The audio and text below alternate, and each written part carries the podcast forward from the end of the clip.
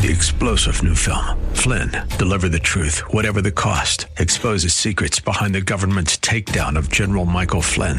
Flynn knew what the intel world had been up to. He ordered the first audit of the use of contractors. This set off alarm bells. He told the truth. He was the most dangerous person for Donald Trump to hire. They had to get rid of Flynn.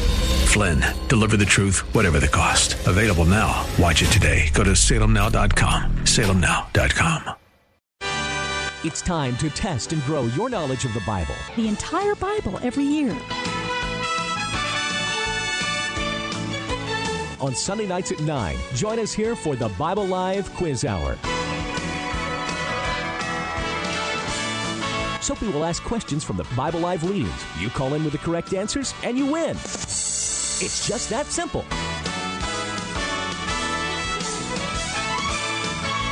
So get out your Bible, put on your thinking cap, and hit that speed dial. Because here's the host of the Bible Live, your Apache Indian scout through the book of books, Soapy Dollar.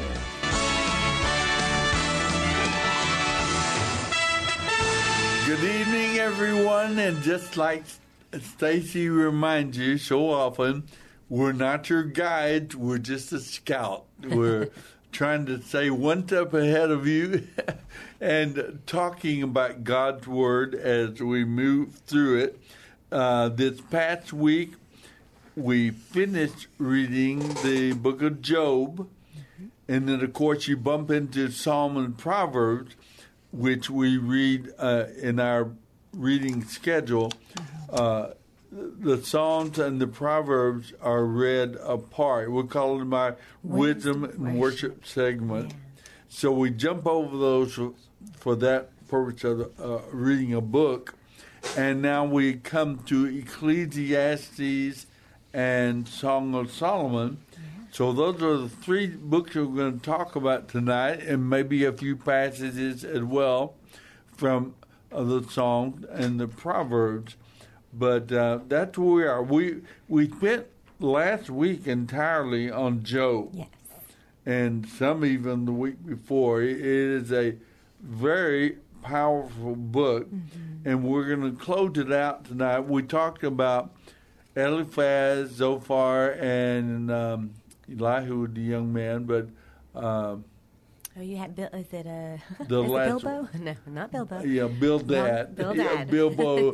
Bilbo wrong Baggins. Yeah. wrong adventure. Uh, the wrong adventure. we talked about them and how their round of speeches where they uh, uh, accused and argued with Job about his suffering mm-hmm. and the purpose of that in his life. Now, then, we come to the last chapter, Hmm. the last part. Mm-hmm. God Himself weighs in. Mm-hmm. God speaks and gives His response, and it's a little surprising, I think, is His response. Mm-hmm. To, Well, uh, I love quickly before we go into that. One of the things that you said in the reading this past week, um, in the close of Job, uh, Job, as you were introducing it, was Job is the oldest book of Yes. the Bible. It is um, 4,000 years ago. Amazing, right? And you said, but even though you know you think of things that are ancient as being somewhat primitive, but it could not be farther from being primitive. It is incredibly profound, complex, Yeah. deep, and very rich theologically. And I, I just, I loved that. I loved that was the word that I had been trying to think of last week. Um, you think of that, well, because it's so ancient, oh, it must be primitive in how they think, or it must be a primitive approach to God. And it, it's, it's, it's not. I, I, I, and yet it also kind of is. It's a very sim. It's, it's, it's so simple, but it's isn't that just like God? Yeah. So simple and uh, to the point and direct, and and yet just and in that simple, it so takes you profound. totally unaware. Yes. And you go, oh, wow, that's so profound. Yes. Well, you Uh-huh. thought of something about the book of Job. We ought to give our phone number before we get too, Yes. Okay. too far along. Two ones, yes. Um, any questions or thoughts on things we might say? Um, give us a call. your, yeah, we would love to hear tonight from you. will be valuable as Great. well. Yes, 210-340-9585. And this is the Bible Live, and Soapy is your host tonight. I'm his daughter, Stacy. And um, yeah, we'd love to hear from you. But go ahead. What were you going to say? Well, Ben? you you also brought up something I said, and I, I Oh, right, I yes. laughed about the fact that when you quote Soapy Dollar back to Soapy Dollar, uh, sometimes you get trapped. I trapped by Oh. I was my listening, own words. Dad. you uh, you a very interesting question. I said, well, Job has. Uh, we have an advantage over Job in his book because we know behind the scenes. We know what happened. We know that uh, God was t- bragging on him, and then he was testing it, allowing Satan to test his faith, and so on. And Job didn't know that, and, and he was responding without that background, and uh, that's pretty comfortable. I, and I remember last week you. You received right. that, all right? yes. Yeah, that's do that. Mm-hmm, But then tonight you, you asked me a question that kind of makes me not believe it anymore. Uh, Well, because uh, we think that Job, we're not sure who wrote the book of Job, um, but it is put out there that it possibly, maybe even likely, was Job himself. And so, of course, if Job wrote it, then he would have known that Satan is, At at, at least at some point. And so maybe it was that he found out after the fact or somehow and and then he wrote the whole book though from you know having known that after but you took maybe, me, took me totally yes. off guard. Hmm. when you said, "Well, uh, what, you, how did you ask the question? Very innocent question, but innocent. but how did you said Job didn't know it? But how did he?" Write about it, and I just go, go, go, go. I couldn't imagine. Uh, Somehow he must have learned, or if he wrote it, if he wrote it right. God told him later, perhaps, Yes. or if someone else wrote the book. Uh, Yes. It's uh, it's uh, a little there. There's some doubt about the authorship. right It's but that true. is oh right. But but that is the beauty sorry to jump but, but that is the beauty of asking questions which is a little bit of our theme going into this last section of job. It's god's response to job. And for almost two chapters it is just in and it's in the whirlwind. I love, you know, a lot of times uh, after Elijah's Yeah. still small voice, we tend to think of God in the in the whisper and that still yeah. small voice. Um, but at first, it was first with Job, and it was not in a still small voice. It was a He came to him in the whirlwind, and it is just boom, question after question after question. But um, but there's such dignity uh, in a way with with the questions. I mean, I think they're you know God's they're rhetorical, but at the I'm going to read that opening line, and he repeats this twice in his series of questions. Uh, then the Lord answered Job from the whirlwind. Who is this that questions my wisdom with such ignorant words? Brace yourself like a man, because I have some questions for you, and you must answer them. And uh, it kind of, I thought, how interesting. He brace yourself like a man.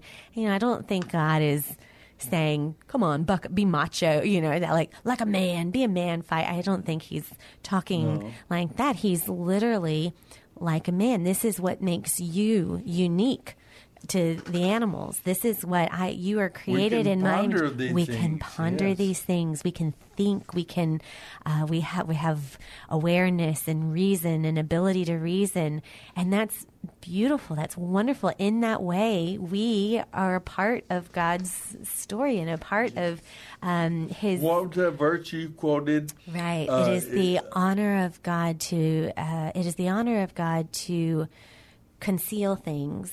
It is the honor of kings to discover them. to Yes, And it's Proverbs twenty-five. Um, is it Proverbs? No. I think you're right. or is it uh, Proverbs twenty-five too? um, we will. I will find that. But yes, Okay. I thought that that was um, really, really neat, and a lot of that is is questions. And you talked about how yes, Jesus. Never, you know, there's no stupid questions, and I, that was the approach that Jesus had when his with his teaching. He let the little children Well, it- come to me, yes. come to me like a child. And what does a child have? Lots and lots of questions, and questions are okay. And uh, not only from a place of being ignorant and not knowing the answer, but also w- from a teacher. Um, we were talking one of the great methods of teaching is the Socratic method, which is to answer a question with a question. It's very rabbinic. You said it's very Hebrew too. Yeah, uh, Jews always. Uh, I remember the Jim used to laugh about that. Jews always answer a question with a question, and, uh, it can be a little maddening, but uh, that's Right. right. And God never, never put the person down for asking a question. Right, right. A A sincere, sincere, genuine right. question. Right, yeah. And uh, like Habakkuk, the prophet Mm-hmm. Habakkuk, the entire book is Habakkuk asking three questions. Mm. And there are three questions that we would ask, that we wonder about. Mm-hmm. It- why do bad things happen to good people? Mm-hmm. And why do good things happen to bad people? Mm. And why don't you take care of that earlier, right now? And, and we ask those kind of questions Yes. continually. And uh, And so I think the- essentially I Job remember- is, uh, is yeah, Job and his friends, Mm-hmm. but he asked them these questions, and uh, Jesus. Uh, uh, I'm trying to think of um, the time there was a question. Uh, uh, what was it? Oh, he he said, "Which is easier, right, uh, right. to ask your to say your sins are forgiven, or to say to this man, rise up and walk?" Mm-hmm. And so he and that left them question. that left them similar to Job. Yeah, they had without the- have no. They had the answer, and say. then he said, "But so that you'll know that, that I, the mm-hmm. Son of Man, have the power to forgive sin, the authority, stand up and walk." And he Oh. and walk. But um, the questions are uh, very legitimate, and I, I like what you say that in some ways, when he said, "Brace yourself like a man," it's almost like a, a recognition of the dignity of being a man that Right, we can yes. wrestle with those questions yes. and thoughts about the, uh, about our existence, Yes. purposes, meaning in life, and that's what we're, we're coming to. Job, Yes. Psalm, Proverbs, Ecclesiastes, Song of Solomon. What are they called? The wisdom. The wisdom literature. Mhm. Yeah, Yes. It- it's a challenge for us to think right. and bring our best thinking to uh, about the deepest things of life, the deepest truths of our of our existence. Mm, and I do love that God warns him. I mean, in a way, but it- on one hand, the dignity of humanity, the dignity of being uh, asked questions, even if they're rhetorical. But I also love the brace yourself, Yeah. because it is. It's quite the uh, like I, I- you know, a, a, almost two chapters of just who sends rain to satisfy the parched ground and make the tender grass spring up? Does the rain have a father who gives birth to the dew? Who is the mother of the ice? Who gives birth to the frost from the heavens? I mean, just the things that I'm sure Job, you know, hadn't hadn't even considered. Uh, and I love, Dad, you were talking. You don't. I don't necessarily think of Job, and maybe we'll get a little bit more into this when we get into the Ecclesiastes uh, readings, which will be the second segment. So stay tuned for that.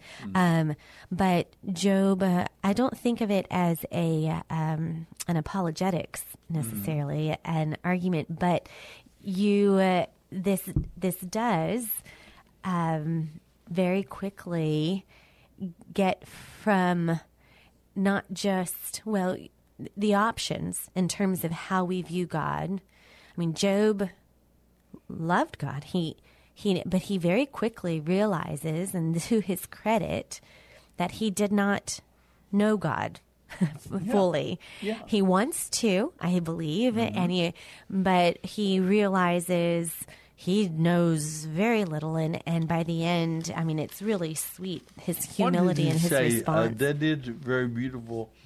Oh, What he yes. actually says. Um, a couple times. Uh, one time, God pauses and says, um, "You know, do you? You are God's critic, but do you have the answers?"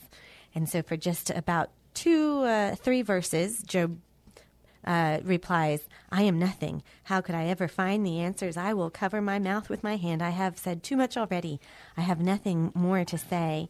And then God continues. And then uh, the final response from Job is, I know that you can do anything and no one can stop you. You asked, Who is this that questions my wisdom with such ignorance?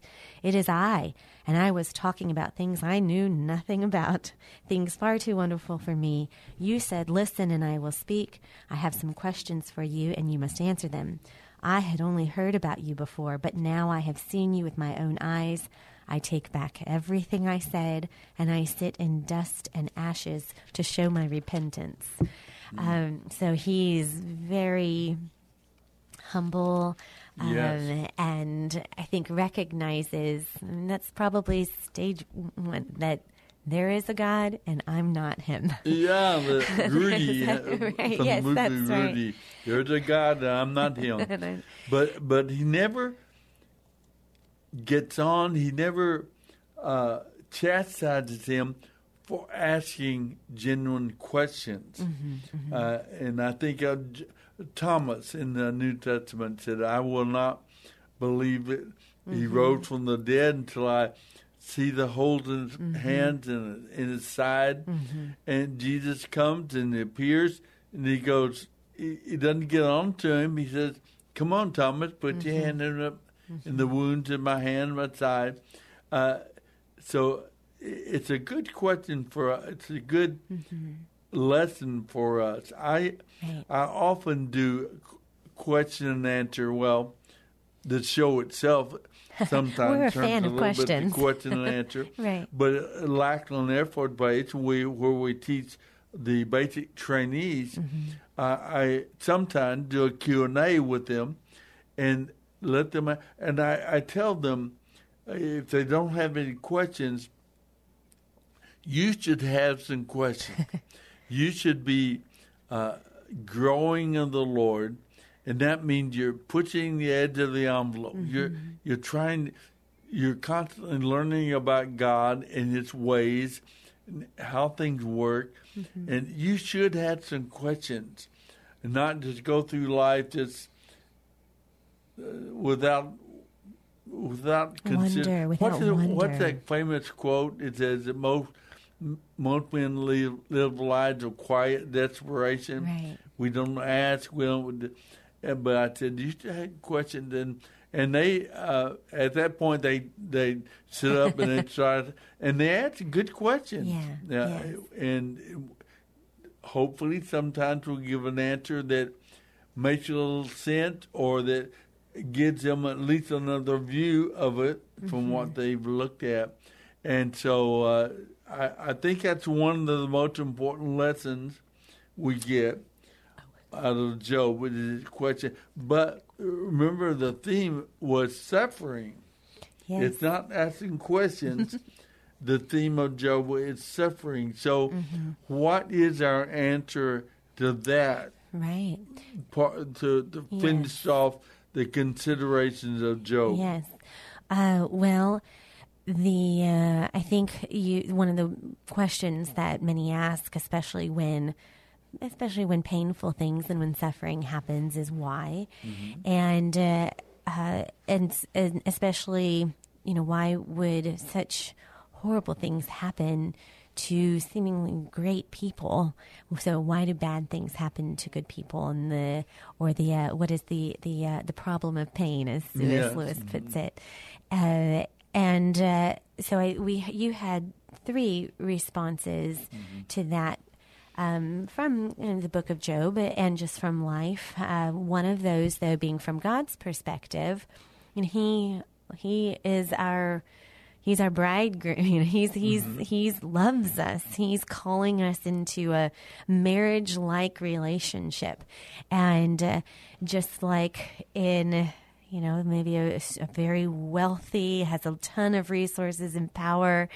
Um, you know, think of a man, I guess, as a, and what would we call a woman that's that doesn't care anything for that man, but just wants his money and his power? A gold We call digger. them a gold digger. You know? Yeah. And we know in, intuitive instinct that's not that's not love. That's not right. That's not a.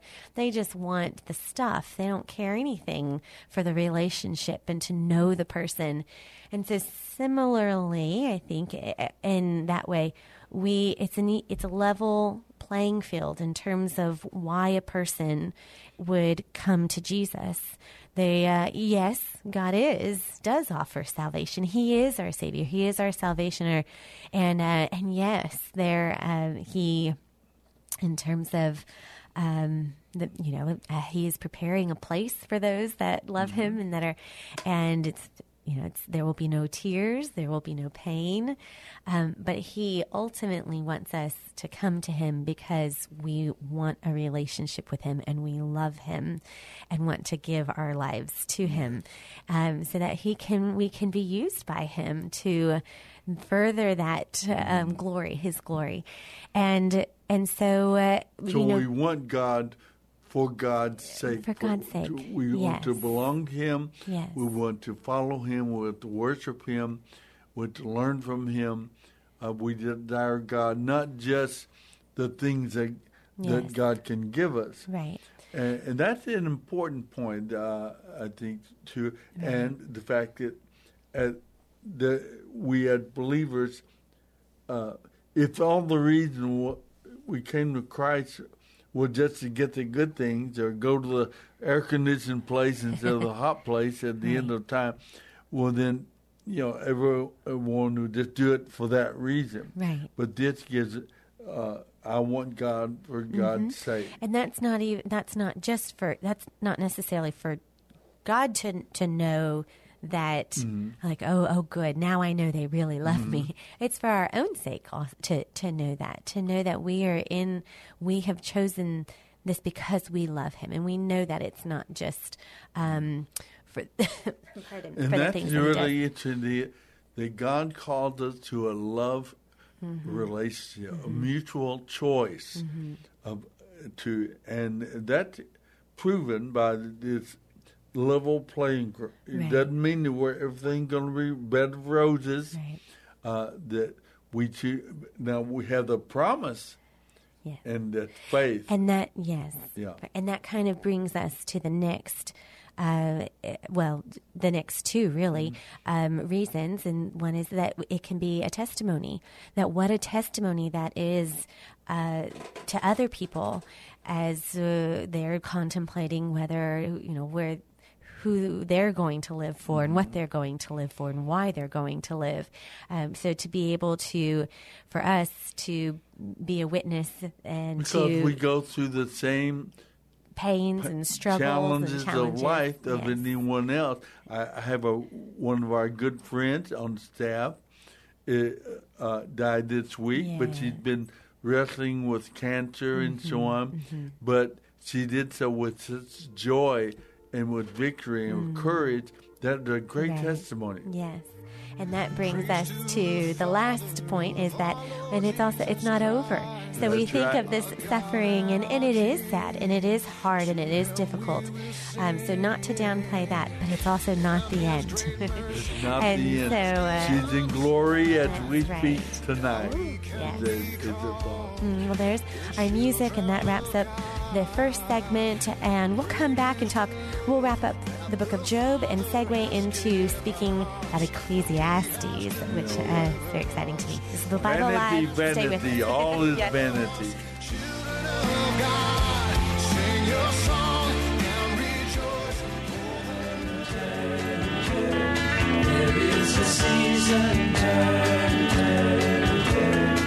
hard to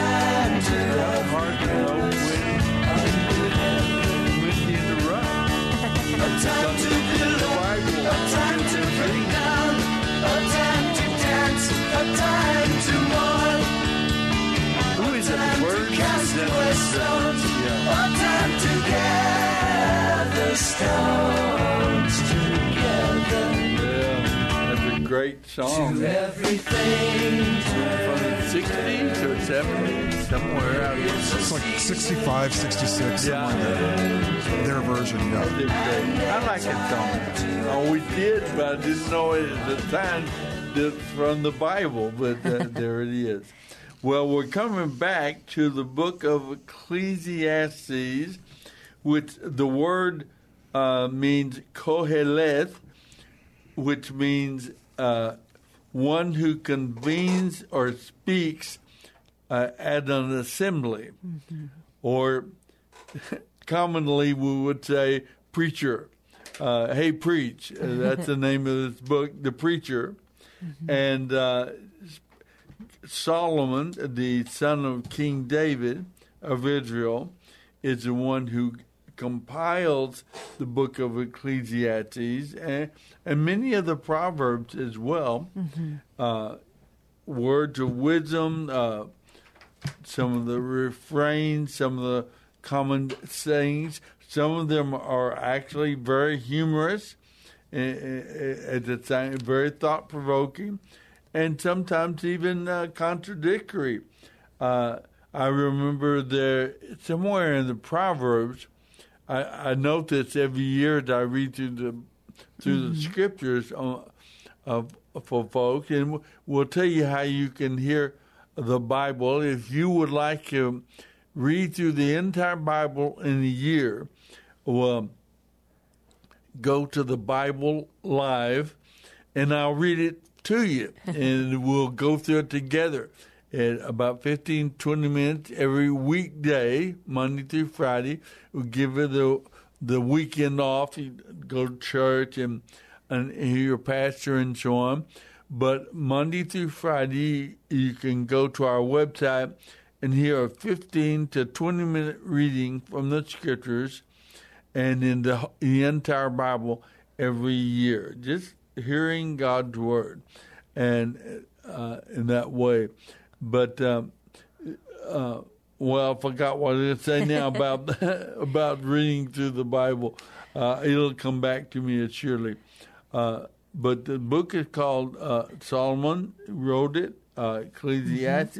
He also wrote Songs Songs of Solomon, which we will uh, speak to you a little bit. We read these books in the last week, so we're giving you a chance to answer some questions, ask some questions, and comment on the book of Ecclesiastes tonight. And it is indeed a, a great group, great book. Maybe I should ask you, Stacey, just in general uh, about Ecclesiastes. Yes. Well, I mean, I would like to.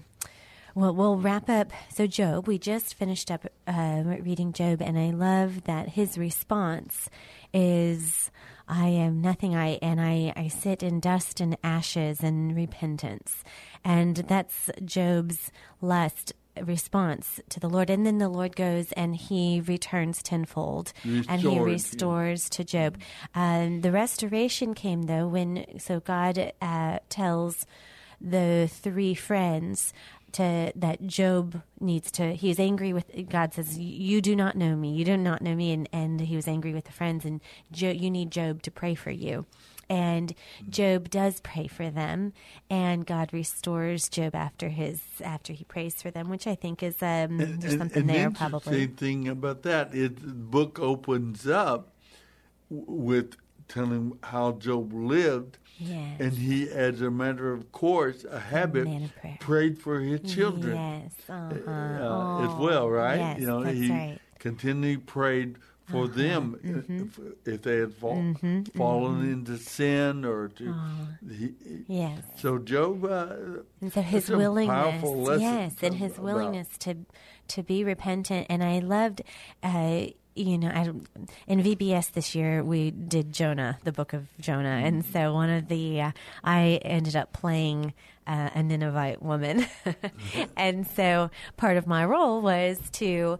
Um, sit in dust and ashes, um, if, to wear, Oh, you know, to wear sackcloth and ashes, as uh, because I was representing Nineveh when they repented. Everybody from the king down to he even had the animals be uh, in dust, uh, you know, in ashes, in order that they would be. So everybody um, in repentance, and uh, you know, I guess I had kind of thought of that as somewhat of a a modern or something of the times when it um but here's job and just that represent i think there was a there was a very acute awareness that we will return to dust. There's that humble reminder that we are from dust and to dust we will re, we will return. And I, I and then collectively you know, these books are, of Job, Ecclesiastes, Song of Solomon are the, like you said, the wisdom literature, and uh, wrestling with these questions of so dust and ashes, and just collectively, these things are so important. Um, uh, there's that paradox you said of sort of a primitive understanding, but at the same time, same time, so pr- primitive but profound. That does not mean it's uh, not relevant anymore. It's so relevant. And uh, in Ecclesiastes, of course, that famous word, you know, like dust in the wind. And uh, I just thought it was an interesting thing that we just came from a book where um, God speaks in a whirlwind and Job says he's dust. And so there's just, and so Ecclesiastes has that same theme of, oh, we're dust in the wind, we're nothing. But it all depends on, uh, uh, on one hand, and you said this in the reading this week, you know, it can be such a, a seemingly depressing book. You know, it's all meaningless, it's all vapor, it's all dust in the wind. Um, but it- vanity, vanity, vanity, all right. the vanity. Meaning, Yes. the meaningless of life. Right. And it is, unless Yes. it's unless you know Jesus, unless you put your hope in. And of course, at this time, they didn't know the name of Jesus. They didn't know the, but they knew there would. Uh, they knew God, and they knew that God would be somehow, in some way, preparing a way for them, and that changes everything. That changes. That takes Ecclesiastes from being a book that is so sad and so depressing, to to being wow, he has saved us from this sadness and, And depression. if you think that in terms of Solomon, I kind of you, you remember Solomon is the one who he's rich right. beyond Yes. our our imagination. He has money, he has wealth, he has uh, pleasures of any. Uh, how many wives? Seven hundred. You know, Maybe that. if I don't know what side of that fits on, but he, he's really one who ha- has everything that a man in the in the sense in the Right. world would want uh, apart from God, and so he is giving a testimony that few people can give. He's the man who had everything, but he realizes that uh, apart from a right relationship with God and the eternal all and the eternal all earthly experiences Yes. are without significance. They're meaningless.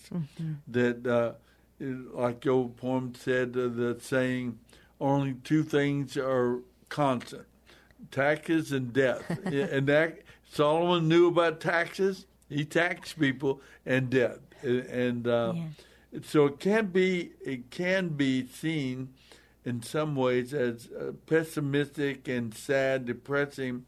But that was Solomon's life. He started off well, uh, King David's son.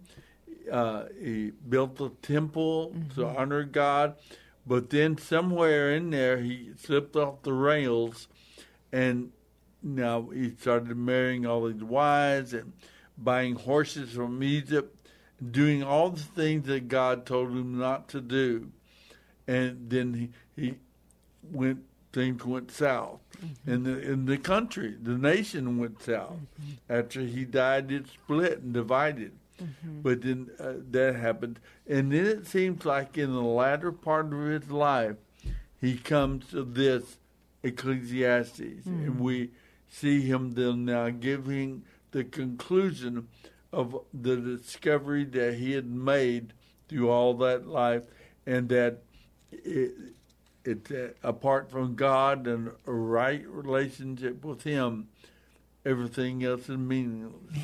And so it's a very powerful topic, and I love Ecclesiastes twelve one. Remember now thy Creator in the days of thy youth, while the evil days come not, and the day draw near when you will say, I had no pleasure in them. If you're just living pleasure and that's all, uh, you, it's not going to be good and well for you. Yeah. But if you give God His rightful place, Mm-hmm. then life can be a true delight, Yes. a wonderful experience. Doesn't mean everything's going to be bed of roses, but life of meaning, a purpose, a full and meaningful life, mm-hmm. and the hope of eternity Right. with our God.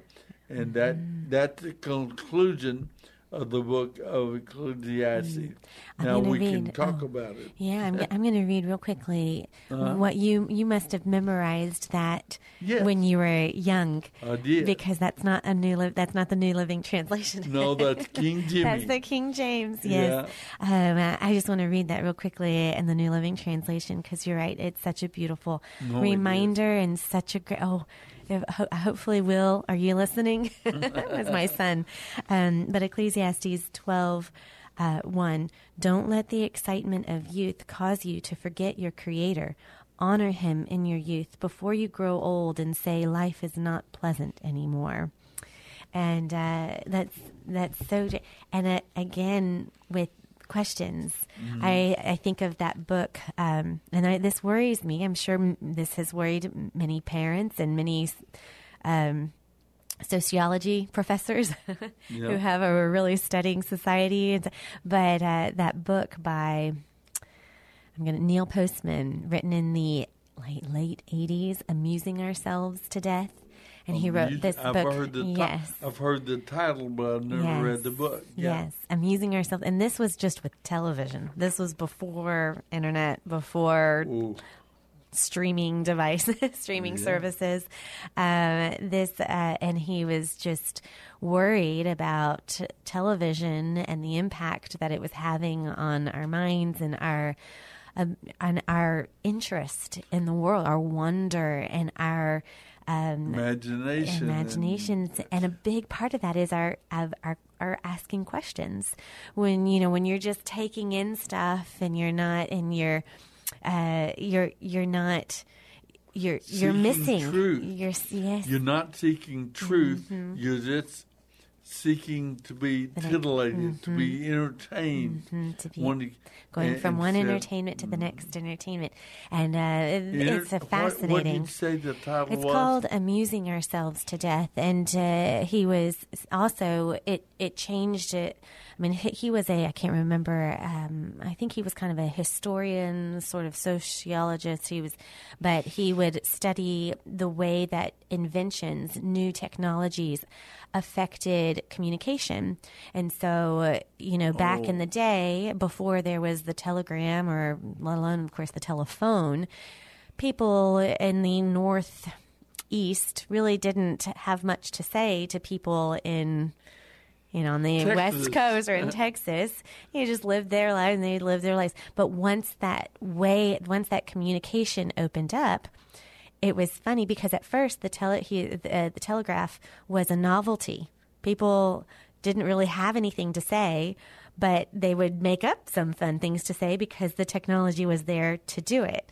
And so they're create a whole new way of communicating became available be- just because it was there. And not necessarily uh, it wasn't necessarily profound communication or worthy communication. It was just communication p- for the it- sake of communicating. it had an impact but it had an impact and it made a uh, yes absolutely. And it changed how we relate and communicate with one another. And with each technology that I mean, can you you know, of course, the computer, you know, that uh, emails so changed how we communicate with one another. Texting, of course. I mean, this was way before he would be. Oh, yes. You know, now nowadays uh, he's he's passed away long since. Oh. But I wonder what Neil Postman would say now. Oh, I remember when we were in Spain. We lived in, in Spain. We had took two weeks Right to to write get a letters. letter back and forth over the ocean that we could Yeah. Mm-hmm. call long as phone call, but it- very very expensive. Yes. I remember one time we were in uh, uh, Kazakhstan, uh, uh, way on the other side of, uh, of Russia, and we were we made a call to the states, and we thought that was really great. Wow. But now they you can You call anywhere. and you can FaceTime Right. with somebody, And and that- and uh, it is amazing where we are right now. yes.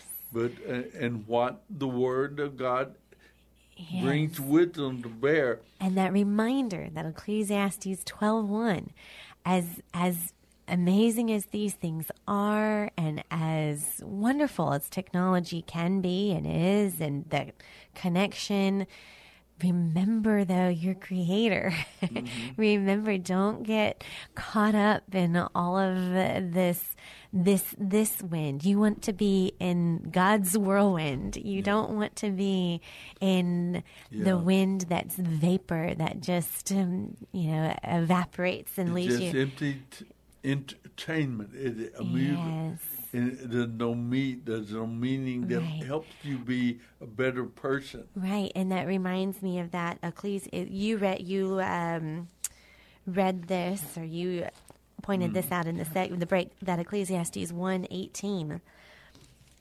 Um, to increase knowledge apart from knowing God only increases what is actually one of the questions. Yeah. And the answer, I'll, I'll read it actually Yeah. real quick. So it's um, just in the opening chapter. So Ecclesiastes 1, verse 18. The greater my wisdom, the greater my grief. To increase knowledge only increases sorrow. And this is from the point of view of apart from God. So this is apart from God, just increasing my knowledge just makes me more sorrowful. And I thought, isn't that so indicative of our culture today. We have, I mean, so much knowledge at our fingertip. Google anything, look at it, and yet Depression, I know, is at an all-time high. Yeah. mhm. and uh, because it is, it and that would be it, it would be hard apart from God. The more you know, it seems like it just the more sad things are, the more meaningless it would all seem. And so, uh, but like you said, we so in your youth and stay close to God because that's that's without him. But with him there you were you said that verse i mentioned um, that it, it's proverbs 25 2 and i'll read the it is god's privilege to conceal things and the king's privilege to discover them and that's us. And so when we're asking the right questions, when we're looking to God and seeking answers from His Word, instead of knowledge becoming something that's depressing about the uh, we get to understand Him and His mysteries, and slowly we grow and mature in our faith and in our understanding, and in true wisdom, and uh, and that We go at people Is a king's more delight. Yes. and more potential Yes. of experiencing life. I, I remember saying uh, that come to bear. It kind of characterizes what you just said about the man who climbed the- ladder of success. he climbed the ladder of success only to find uh, when he arrived at the top that it was leaning against the wrong wall. right. and, and that's kind of yes. Oh, that's that's great. of what it's like. Right. You got everything, but you don't have anything. And uh, I think that is a risk that we're running as a society now, uh, as a nation. And we need a spiritual revival, a longing to meet God and know God Mm-hmm. and to bring God to the forefront Mm-hmm. uh, the, of our lives, of our culture, and that make knowing Him and following God uh, more and more prevalent. It we have a chance, I think, for that to happen because uh, often suffering, as we've seen in Job, one of the benefits of suffering, of misery in that sense, of sorrow and grief, is it can bring us to repentance. It can bring us to uh, uh, and this acknowledgement that Ecclesiastes comes. It's all vanity. It's all emptiness. Right. If we, we don't have relationship with the Creator Himself. Yes. And it's really only through cultivating wisdom and having that wisdom that when when tragedy does strike or when you know it says uh, before you get old and say life is not pleasant anymore before you once if if it, I think the idea here is that once those pleasant things are gone, you have built though such a relationship with the Lord and he has strengthened you and you have such joy that like that Paul talks about. Mm-hmm. I he can be joyful in all things. And that's because he has wisdom. Um, wisdom enables you to have walked through those things.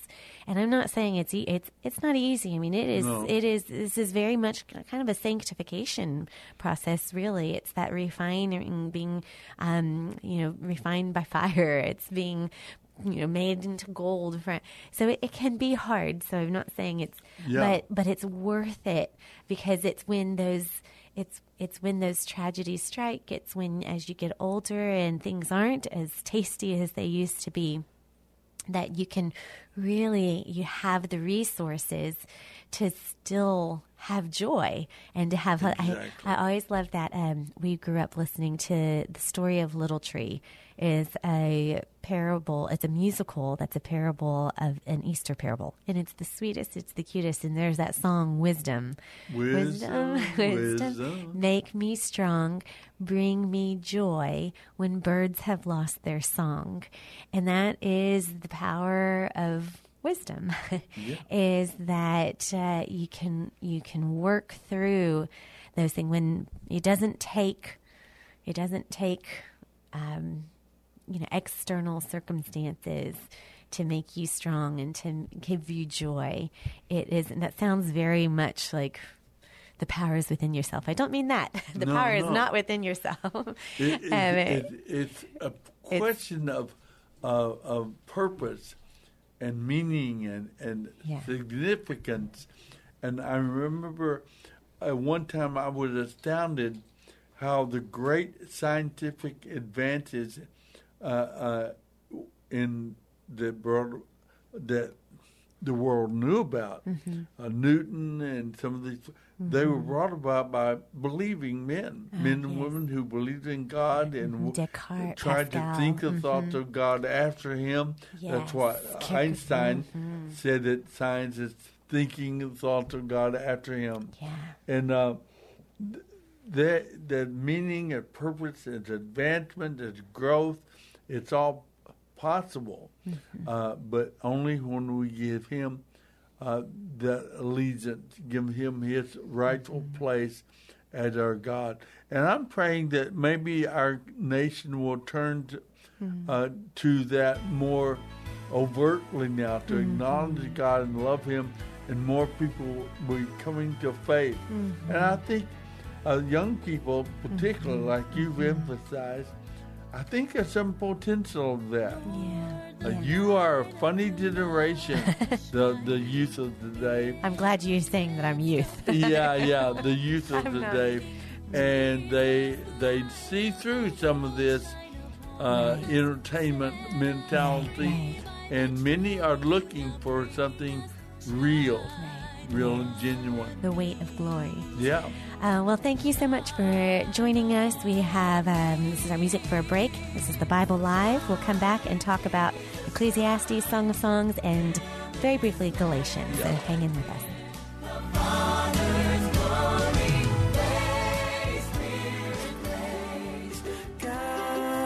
Grace, grace that will pardon and cleanse within.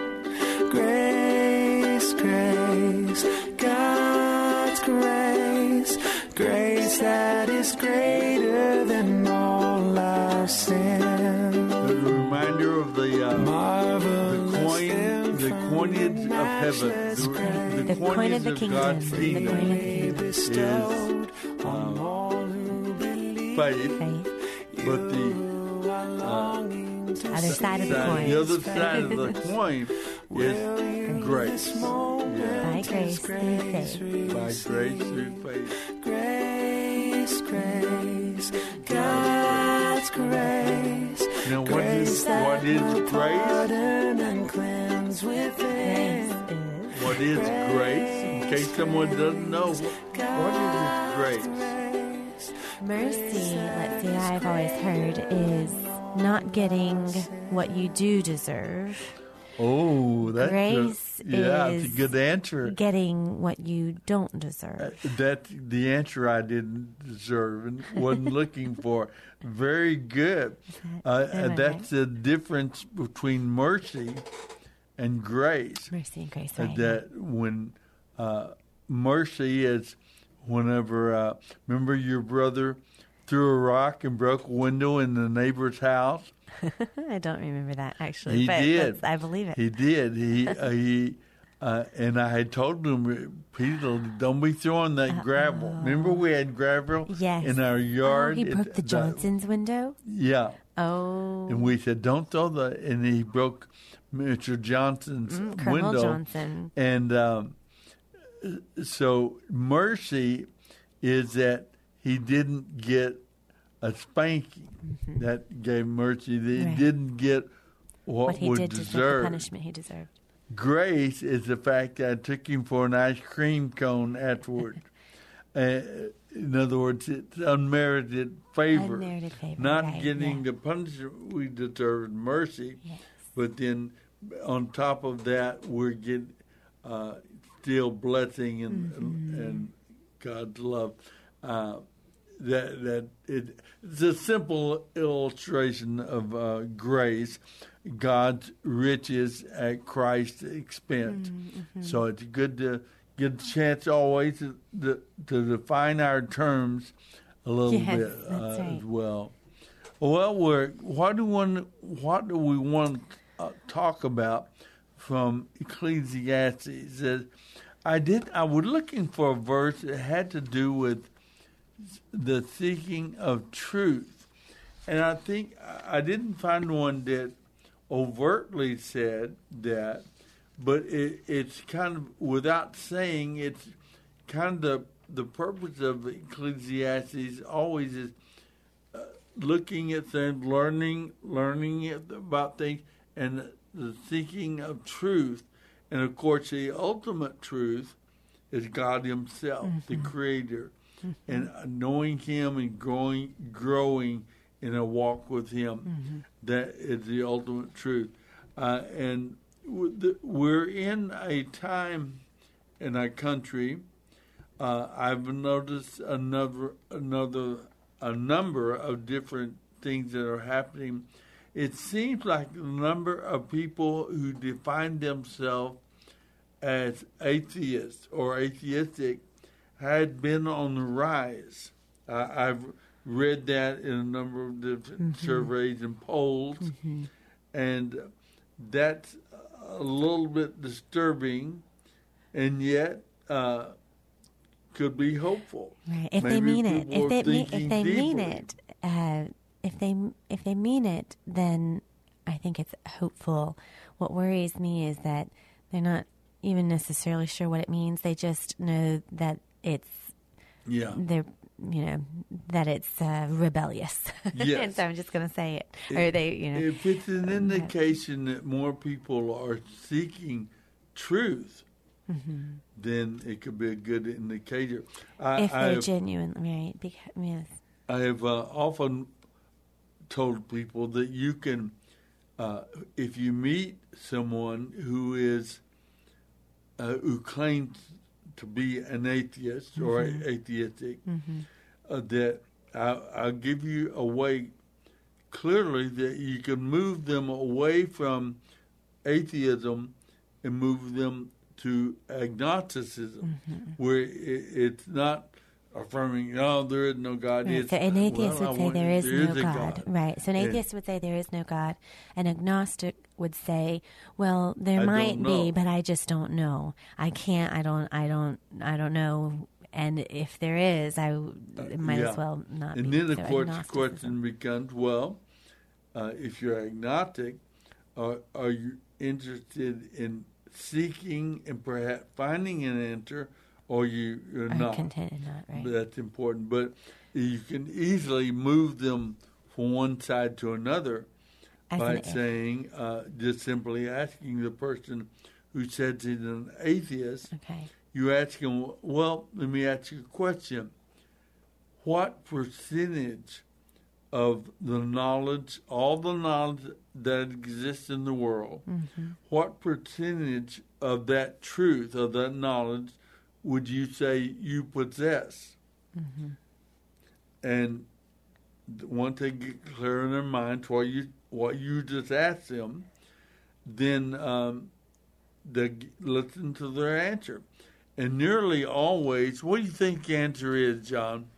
If I said to someone, what percentage of all the information in the world, in the, that we have in the world, all of the knowledge, what percentage of the knowledge would you say you possess? Well, it's definitely not going to be 100%. Well, I can tell you that. would it be fifty percent? I'm not even sure of that. Yeah. When I think of all the different all- types of people, physicists and Knowledge and- astronauts and all kinds of I mean, you know. we're- we getting five down to, like- five percent? No. One percent. I'd Usually, like, that I'd like to think it's more than 1%, but There's Well, a, how many billion people are there in the world? Uh, Seven seven point- point whatever seven and a half billion. billion. Yeah, So I mean, I couldn't even name yeah. uh, uh, their their children's children's Yeah, all the- names or the all right. knowledge in the world. Well, what you had for breakfast. Usually they say what you said. Well, it, it'd be. I'll say to them, I'd say ten percent. Oh no, no. I'll say, well, one percent. No, no, really. Probably wouldn't even be one percent, but Maybe. it may be one percent. And then all you do is ask him, well, then, if that's true, is it possible that uh, God exists outside of what your knowledge is? And they'll say, well, of course. that if they, they're saying I only have 1%, hmm. well, well, that, that means you're not an atheist, you're an agnostic. You mm-hmm. don't know for Right, sure. right. And then the real question is, would you like to know? Do, how can we explore and know Right. if God exists? Mm-hmm. And so it's it's a it's it sounds like a trick, but not a, really a trick question. Uh, it's just like Job come to I mean, that's almost exactly himself. what God says to Yeah, Job, right. except instead of asking him the percentage of what he knows, I think God just shows Job how little he knows. That's pretty well what he did. Yeah. He showed him how little. Well, the, then you get uh, to a point where we're asking, well, how can we know that God exists? And many people say, uh, I only believe scientific knowledge. We've made a, Right. in some ways, uh, we were on the brink of making science into our God. And some people still do. They claim everything, uh, only believe by science, and they claim that science is the end all and be all of our existence. And the, the truth is, it, we have more. Que- it doesn't answer all the deepest, deepest questions uh, of life, and and so. Um, in fact, I, one thing I learned early on is that not everything can be proven scientifically by the, the, the by scientific, scientific method. method, of uh, uh, experimentation, hypothesis, and so on. And then, if you want to establish, for example, that that uh, uh, Dove soap floats, you know, well, you got to get a hundred bars of Dove soap and a vat of water. You have to have your Do controls. it a hundred times and a hundred times and it, and you can do that, but you can't repeat uh, experiment like that about everything, Right. especially questions Yeah. of history. Right. History, Right. you'd have a hard time uh, explaining purely By the scientific method. mhm. where you were a week ago Right. uh, or so on, Mm-hmm. and then uh, more so even 50 years ago, 100 years Mm-hmm. years ago, and and most of the evidence that we live our lives by is not scientific evidence; Mm-hmm. it's historical. We live on the basis of, of testimony. Where's the post office? Well, you go around two blocks and turn to the left, Mm-hmm. and go three blocks and turn to the right, and the post office is on the corner Mm-hmm. and we take it and we believe it. Oh, thank you very much. We go and it's not right. Well, in other words, we that's the way we do most of the things on the witness of an eyewitness or a testimony. He tells us what. A baby is not learning by scientific method. No, no. a baby is being taught, and listens uh, Listen to her parents, learn. listening you and little hand slapped. Sometimes it's trial and error, but- every now and then. Mhm, being I told. noticed your daughter, well, just over a year now, she, she's learning the word no. Oh, it's so cute though. I know That's the trouble. it's cute, No, but okay. well, I, I know what you mean. Well, and she's beginning the process of learning, and it, and involves sometimes uh, uh, having Right. to learn the word no. Uh, But scientific method, right, is not the primary way that we uh, accept things. Yeah, Uh, scientifically, uh, and th- there's a difference between scientific proof and historical proof, and that's an important point when it comes to the gospel.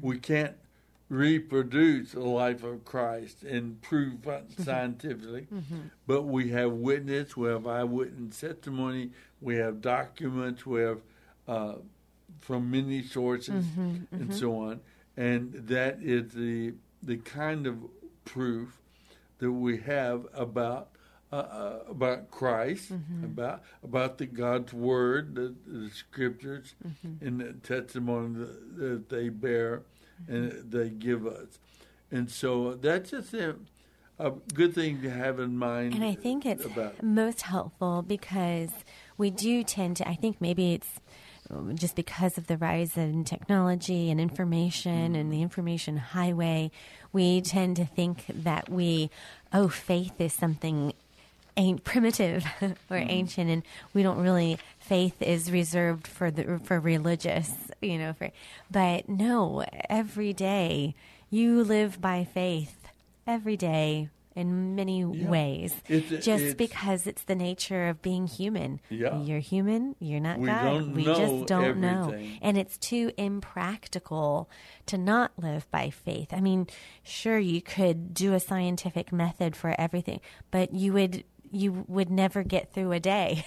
you wouldn't No, be yeah. able to um, to we survive. wake up in the morning and we believe that the sun's going to rise, and we get up, we throw our legs off the bed, we believe the the floor is going to hold us up, and Oh, I always think, I mean, the biggest act of faith is if you're a driver, it's getting in your car and Yeah. going flying 70 plane, miles per hour on a car, and you're putting a lot of faith in that that car. You've, you know, we've never. And sometimes Mm-hmm. actually the ground doesn't stay still under your feet. If you live in California and there's a, an earthquake going on, it, it's a one of Mm-hmm. life's greatest lessons.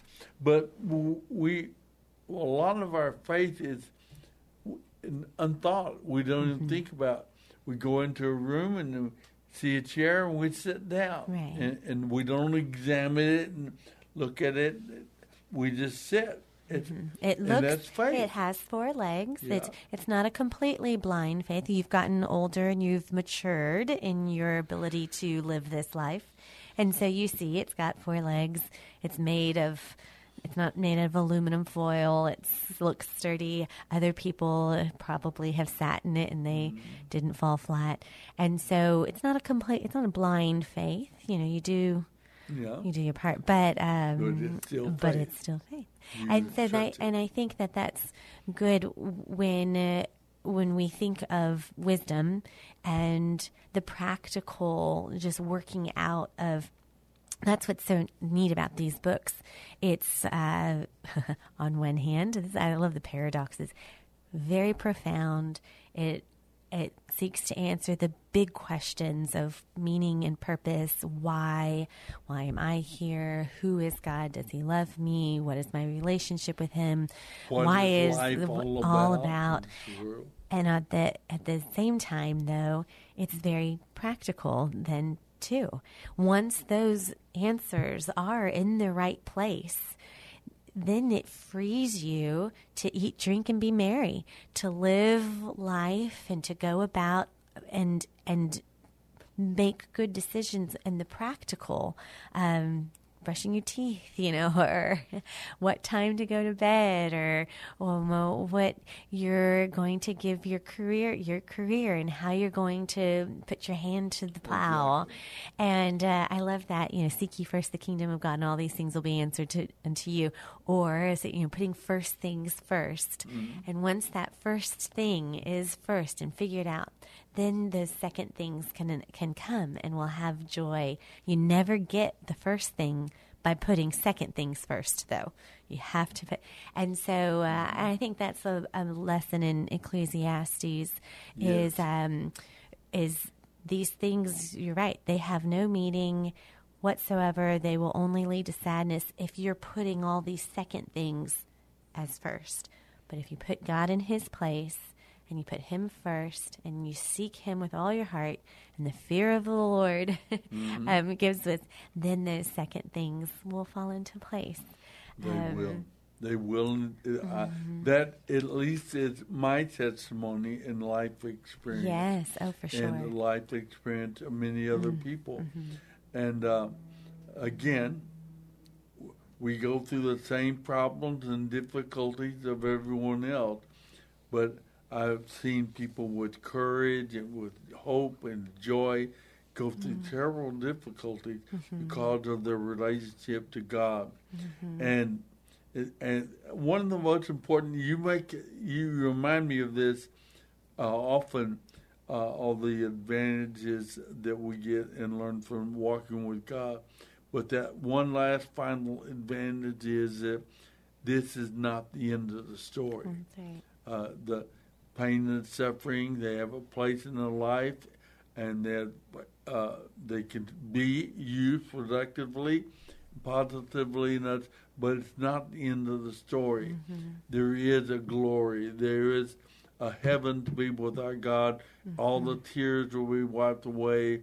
All suffering gone, and, and uh, that that needs to be uh, emphasized as well. Yes. Even while we live here, living in in time and space, but to live our lives also in view of eternity. Yes. That's a, a crucial importance that all of the uh, Solomon and all the, the books of wisdom uh, give us that counsel. Right. Oh, it's so uh, from a young age. I remember mom talking about Nancy Leigh DeMoss Yeah. coming to staff conference one summer back in the maybe 90s. And she said she'll always remember her talk and how she talked about, uh, you know, if this line is all eternity and it's eternity past and this is eternity future and your life is just this little tiny speck on uh, this timeline of, you know, of eternity. And, um, and to keep that eternal perspective in mind. And I think that was the talk that she said uh, ignited a, a, real, a revival Yeah. on, uh, and it was a time of repentance. And that staff member after staff member Yeah. went into Moby Gym and came to the end Yeah. and just repented and uh, confessed, confessed out loud. We always start off a Campus Crusade conference uh, every two years, all, all, all the years feel, with uh, a half day of prayer and just praying together. And, and that year, uh, Nancy DeMoss spoke about my about life is just a little dash between two dates, Right. and how do you going to live? How, how are you going to invest your dash, your little point, in all uh, between two vast eternities? And and that was part of that day. Broke uh, that time of prayer took over, and we ended up Uh, for a couple of days, I think, mm-hmm. just going to prayer. We did, didn't do anything but spend time to God present. God moved in an mm-hmm. unusual way among the staff, mm-hmm. and that can happen. That can happen in our Yes. nation as well. And we pray for that. I, I also, you know, our, this is a funny thing to mention because it's, uh, it was just a thought for me, but I think there's something to it. But we're in Ecclesiastes in our sermon series for the summer. And so our pastor was talking about Ecclesiastes 4, um, the danger of envy, which that could be its whole, a whole segment, a whole Yeah. program in and of itself. Envy. Um, there's a book by Melissa Kruger called The Envy of Eve. It's a really interesting, very good. But um, I think we have a lot of envy in our. Um, in some, but Yeah. uh, he was talking about envy, and um, and then th- that famous, you know, two are t- better than one, and that togetherness. And so some of the hope and some of that what we look forward to is uh, is is cultivating a, a quiet heart and kind of that quietness and that stillness and a, a heart at peace um, is a part of the uh, opposite, I guess, of of, a of the uh, in Ecclesiastes. Is the, is the envy part more or less like uh, this kind of uh, keeping up with the Joneses Yes, idea? idea. Yes, and that's what Solomon, uh, you know, as far as Ecclesiastes four four, he talks He about who envy. had the most toys wins. right, and just never being content because you're always comparing, comparing, and we live in that kind of an age. And so the uh, remedy would be the quietness, you know, to to be content and to have a peaceful heart and a quiet heart. And then he talks, uh, you know, he talked about community being uh, so important, and um, and I thought that seems so. You just talked about quiet and now Yeah. you talk about community and maybe it's the mom in me when i think quiet i don't necessarily think community.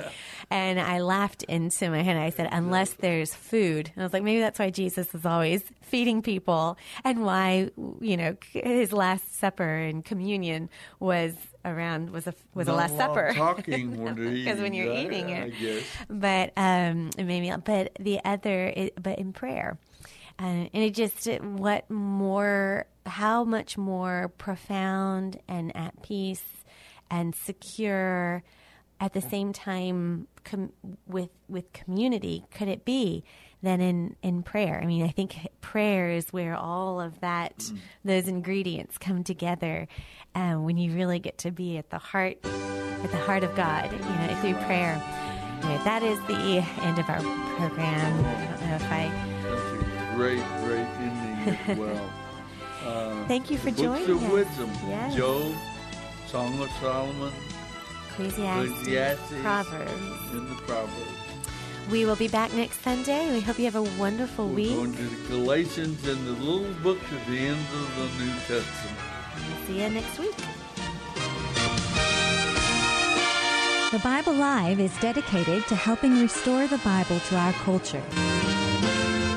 Mailing address is P.O. Box 18888. That's Box 18888.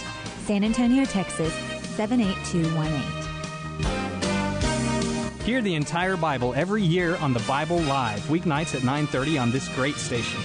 Then join Soapy every Sunday evening at 9 o'clock for fun, inspiration, and valuable prizes on the, Bible, Live Quiz Show. Visit our website, BibleLive.com. That's BibleLive.com for more information about Soapy and the Bible Live broadcast. You may also order materials at the website and make tax-deductible donations to help minister to our military personnel and broadcast the entire Bible every year to America and the world.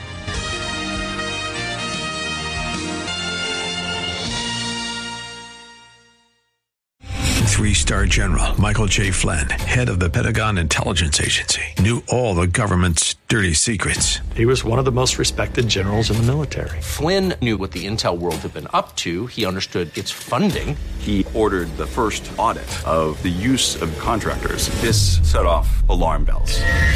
The explosive new documentary, Flynn, Deliver the Truth, Whatever the Cost, and covers the facts behind this scandal. Flynn told the truth. He was the most dangerous person for Donald Trump to hire. I find out the worst enemy that I'm going to face in my life is right here in America. They took my assessment and they wanted me to change it. And I was like, I'm not changing it. They had to get rid of Flynn.